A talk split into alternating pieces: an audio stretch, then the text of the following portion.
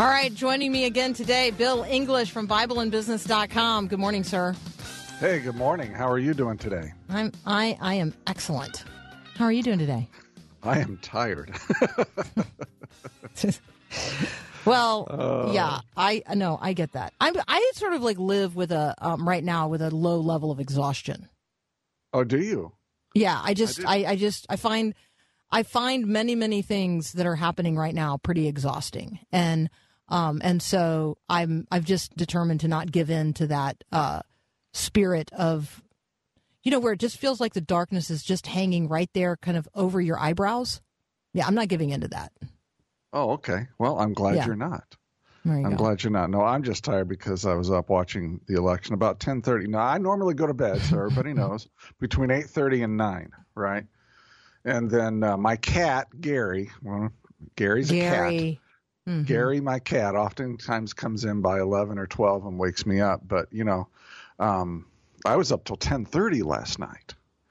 And uh, for me, that's just insane. Insane hours for me to be up. So I'm tired this morning. So here are some uh, here are some questions for you that um, have emerged in uh, in conversations that um, that people have been uh, communicating with me. They've been asking me some like, how do I deal with questions? And I thought I'm just going to pose those to Bill. Oh, okay. All right. So um, we've moved. Many many people are still functioning in this like Zoom work environment, right? Not not going right. into the office. Certainly not going into the office and interacting with one another like we used to. Um, and lots of new people have, you know, well, lots of people have changed jobs in the midst of the pandemic, and so now on our Zoom calls, let's say, or our Teams calls, or whatever platform your group is meeting on, there are people who are now a part of conversations or a part of the quote unquote group who were not a part when all of this started. So the shared experience of sort of going into lockdown or going through lockdown or the shared experience of one team member had COVID or how do we get our work environments, you know, set up for all of this or dealing with kids or whatever. All of those things that were sort of shared, it, you know, things got way more personal. People were, yeah. I mean, people could see into one another's homes. And now we have new team members coming on board. Um, and so, can we just talk about like that? We're in a very weird place in terms of like the integration of of teams. Um, because many people have had a shared experience, and then there are new people, and it's not fair to sort of leave them out, but we don't know how to integrate them either. Well, I think you integrate them the way you normally would. Uh, look, I. What does I that mean? Well, it, it, means that you get to know them like you would anybody else. You know, you figure out their swim lane on the team in terms of what their role is, what they're supposed to do, that kind of thing. Uh, I think I think if the felt part of this is that almost one third of our workforce has changed jobs in the last, I want to say, eight or nine months. Mm-hmm. Uh, and that is kind of surfacing some of this uh, that you're describing. Uh, I, I, know at the business that I'm running right now, we've hired, I don't know, 10, 15 people in the last eight or nine months, and we only have like uh, 60 people in the office. So uh, it's it's just a matter of okay, you got the new person here. We love you. You know, I'm Bill. You're you know so and so, and and you get to meeting them. I, I I just don't know that it's anything different than what we would normally do. So onboarding uh, in COVID, it, uh, onboarding in the midst of where we are now doesn't it doesn't have to look as different as it might well, feel yeah, to I a mean, non HR. I'm not an HR person, so you know, to me, it's like, oh, how is that person going to feel like a part of the group? But what you're saying is, from an onboarding perspective, that's actually not as hard as I'm suspecting. You know, I, am going to tell you to be honest with you. Uh, I do a lot of Zooms and I do some Teams, Microsoft Teams. Uh, we have both technologies in our office. Um, I do a lot of Zooms. I got to tell you, we actually hold in our office our intra office meetings on Teams now. And what I like about it is that I can see everybody's face and I can see their emotional responses. They can mm-hmm. see mine. It's actually better than sitting in a conference room socially distanced with a mask. Oh, from definitely. A, from a from a nonverbal perspective. So the onboarding of somebody over, let's say, Zoom, maybe uh, you know, the first time you meet them, or for the first five times you meet them, is is over Zoom. To me, might actually be better than the social distance and the mask option. Interesting. Okay, I like that. Um, okay, I have so many questions for you today. Sure, um, but we have ahead. to take a very, very brief. I know we got to take a very brief break. When we come back, um, can you, from like a business person's perspective, um, if you owned a shop on a you know on a commercial street and you sold things, and your state told you that shoplifting was now legal, I just want you to reflect on that with me for just a minute because that's what's going on in California. And so I just want you to maybe talk about how long you think you'd stay in business in a state that made shoplifting legal. All right, that conversation up next with Bill English. It's like the brightest sunrise, waiting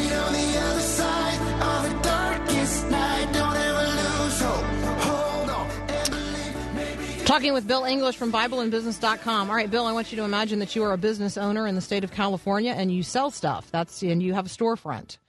Um, Right. And because of a 2014 ballot measure um, Right. that uh, allows organized theft rings to repeatedly steal up to the $950 limit, knowing that they will likely uh, face only citation and no jail time.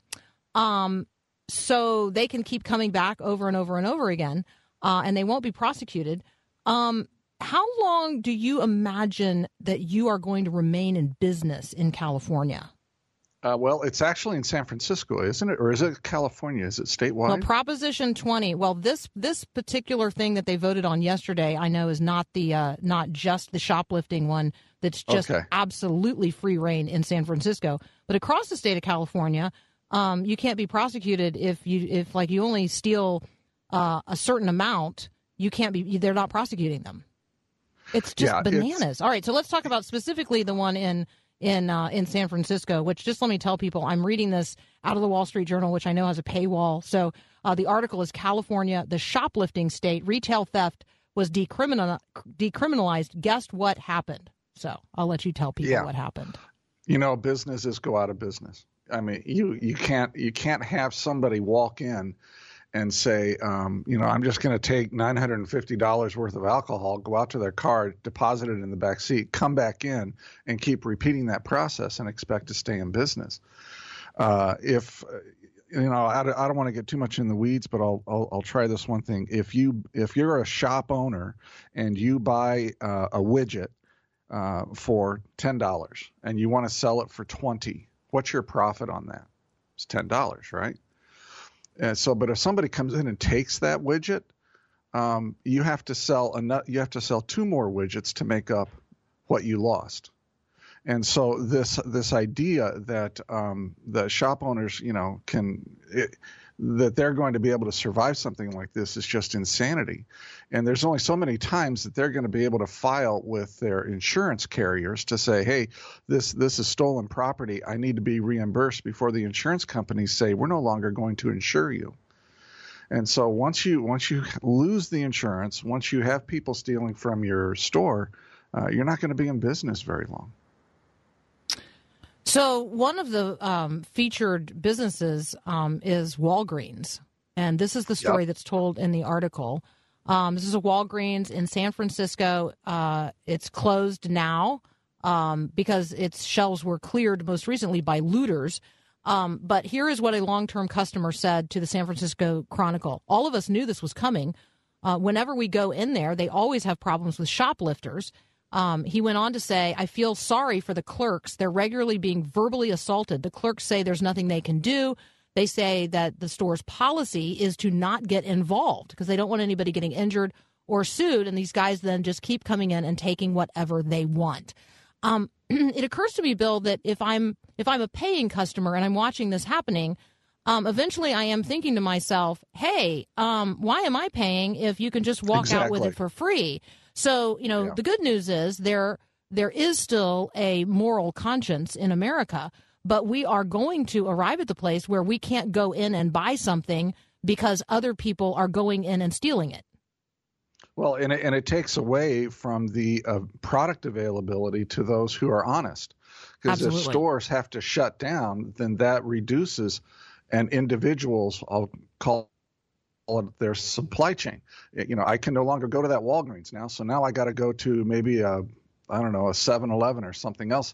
Uh, but if the 7 Eleven is going out of business, you know, after a while, I don't have any place to go to buy what I really need because the law is encouraging uh, theft and the theft is putting businesses out of business. Which is actually how we arrived at the uh, circumstance of what are known as food deserts in urban centers. It's at least part of part of the reason there are these, you know, food deserts. And so I just, it's a real challenge, and we are going to have to um, figure it out as a country. Um, this is a moral issue as much as anything else. When a person, you know, does not have uh, any uh, any sense that they cannot just go in and take things, um, then we've arrived at a, you know, we've arrived at a challenging point. I mean, you know, let's just let's just imagine we were a uh, a communist regime with a socialist government um, you can't just walk in under socialism and take what you want. First of all, what you want isn't there, and um, your your ability to go and get something is strictly limited. I mean, like I don't know what people think is is coming if that what they imagine is, oh, this is just my own little personal version of the redistribution of wealth. Yeah, there there are some who think that. Uh, to be sure, I remember seeing a news uh, article, or not article, but a news clip recently where where a gal said, um, and she was pretty angry about it. She said, if somebody goes in and steals something, that's just reparations in action. And I'm like, no, it's not. It's immorality. Um, and you know, this this is a bondage. This is a type of spiritual bondage that our um, our at least in California that they are allowing to take place. And whenever sin takes root, takes takes hold, you are not going to have good outcomes. Uh, this when when when you mentioned this, I thought of this story right before we went on the air. I thought of Ephesians 4:28. Uh, he who has been stealing must steal no longer, but he must work doing something useful with his own hands that he may have something to share with those in need we don't need people stealing. We need people working so that they can give away rather than taking from people. This is this is a spiritual bondage piece. And how do you attack it? I personally, I think you attack it first through um, arresting these people and and prosecuting them, and then I think you got to come back around and see if you can introduce them to Christ and see if their hearts can be changed.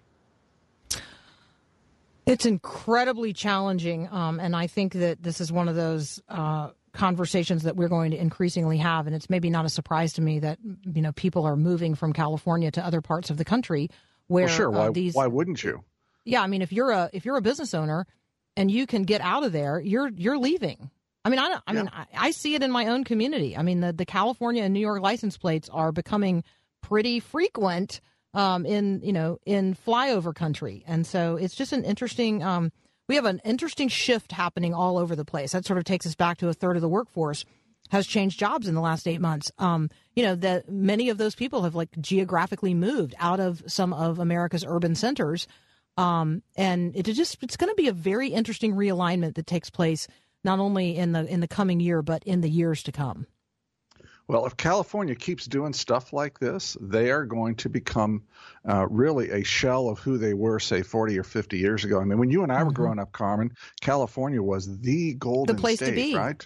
It Absolutely. really was. Yeah, everybody was trying to move to Beverly. I know. okay, I have one. Uh, I know. Sure. Right? I have a question before uh, yeah. before we go. Um, uh, lots of people are just going to be looking to uh, find some comfort today to satiate themselves. Um, what's your comfort food? Do you have one? I have several. My wife thinks mm-hmm. it's meatloaf. I asked her during the break. Um, mm. But uh, I like uh, peanut butter and Ritz crackers, not just any crackers, Ritz crackers. What kind of peanut butter? Uh, smooth. Okay. Or, or, do I do I have to have a brand? I like Jif. No, no. I like. Oh, I, I, I straight like up Jif. Jif, Jif, smooth Jif and Ritz crackers. All right, there you go. Yeah, what else? I, I like that. And uh, another comfort food is ice cream. Ice cream, you know, vanilla with chocolate sauce and maybe some whipped cream. That's Ooh. a sundae. That's not just ice cream. Yeah. I'm just saying. And then, yeah. And so then really chocolate a... chip cookies with milk. Oh. Which, do you like uh, chocolate chip cookies? I do. I do. Warm, warm oh, chocolate yeah. chip cookies. I mean, I should, soft, I should. I'm making soft. my list. Warm yeah. chocolate chip cookies. Um, Do you have a, a chip preference? Are you like a chunk person, a milk chocolate, dark chocolate? Any anything will go with nuts, Um, without uh, nuts. No nuts, please. Oh my gosh, don't ruin it with nuts. See, this is important to um, know. No nuts. And don't put nuts in bread either. Don't do that. bread is to be soft. You can put nuts in pies, but not in bread. Uh, but I like milk Don't put nuts in chips. pies. What kind of pie would you put a nut in other than like a nut pie, like a pecan pie? But other than that, Yeah, there's pecans, no nut in a pie. Pecans. Yeah, Well, okay. I, I was thinking of pecans at the time. Yeah. Um, warm chocolate chip cookies with no nuts. Um, and then what kind of milk are we serving with that? I'm going to have Uh, really cold skim milk, but what kind are you going to have? You and I are the same. I will have cold skim milk, but I like the milk chocolate chips, Mm-hmm. not the not, not the dark chocolate. mm-hmm. All right. I want vanilla vanilla ice cream with chocolate sauce, not with hot fudge. Uh, no, uh, I I like hot fudge, but I can never get it hot enough uh, or make it so it isn't glumpy and gloopy. Mhm. So just cold is So David French earlier um, shared that his um, uh, his comfort food he does like fried chicken, um, but in in the ice cream category, it's interesting. Ice cream is on a lot of people's uh, comfort food list. Um, it's uh, mint chocolate chip. So just thought I'd share that. no. All right, no we got. No, I do. No. I do like me a good peanut butter cracker, so it's good to know. All right, hey, thanks. We got to go. I'm so over time. We got to take a break for Breakpoint. Thank you so much. You bet. Okay, we'll be right back.